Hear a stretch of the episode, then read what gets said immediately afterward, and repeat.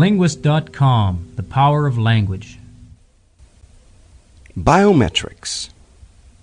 Biometrics is the science and technology of authentication, i.e., establishing the identity of an individual by measuring the person's physiological or behavioral features. The term is derived from the Greek words bios for life and metron for degree. The information technology, IT, biometrics, usually refers to technologies for measuring and analyzing human physiological characteristics, such as fingerprints, eye retinas and irises, voice patterns, facial patterns, and hand measurements, especially for authentication purposes. Examples of behavioral characteristics which can be measured include signature recognition, gait recognition, speaker recognition, and typing recognition. The first effective biometric system was the anthropometric system designed by Alphonse Bertillon in 1883, the first precise scientific system widely used to identify criminals.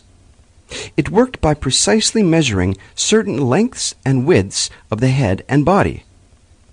Due to problems with differing methods of measurement and changing measurements, however, it was supplanted by fingerprinting. In a typical IT biometric system, a person registers with this system when one or more of his physiological characteristics are obtained, processed by a numerical algorithm, and entered into a database. Ideally, when he logs in, all of his features match 100%. Then, when someone else tries to log in, she does not fully match, so the system will not allow her to log in. However, Current technologies are nowhere close to matching this ideal. Performance of a biometric measure is usually referred to in terms of the false accept rate, FAR, the false non match or reject rate, FRR, and the failure to enroll rate, FTE or FER. In real world biometric systems, the FAR and FRR can typically be traded off against each other by changing some parameter. One of the most common measures of real world biometric systems is the rate at the setting at which both accept and reject errors are equal. The equal error rate, EER, also known as the crossover error rate, CER. The lower the ERR or CER, the more accurate the system is considered to be. Claimed error rates sometimes involve idiosyncratic or subjective elements. For example, one biometrics vendor set the acceptance threshold high to minimize false accepts.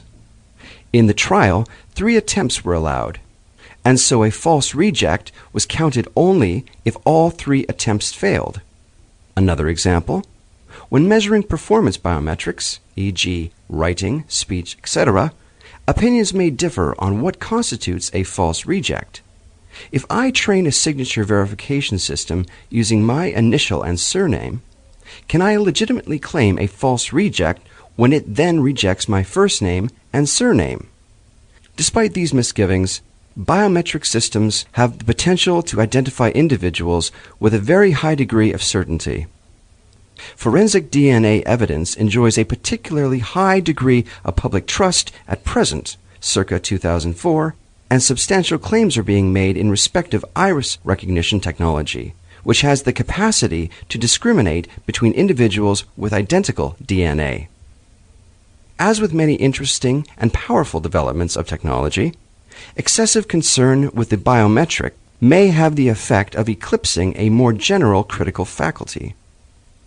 Biometrics may become associated with several miscarriages of justice if bedazzlement with the performance of the technology blinds us to the following possibilities where an individual could plant DNA at the scene of a crime, associates another identity with his biometrics, thereby impersonating without arousing suspicion, fools a fingerprint detector by using a piece of sticky tape with an authentic fingerprint on it fools an iris recognition camera by showing a photo of another's iris, interferes with the interface between a biometric device and the host system so that a fail message gets converted to a pass. And here we can see both the perfectly hopeful potential of biometrics as well as the potentially imperfect misuses of this scientific innovation. TheLinguist.com The Power of Language.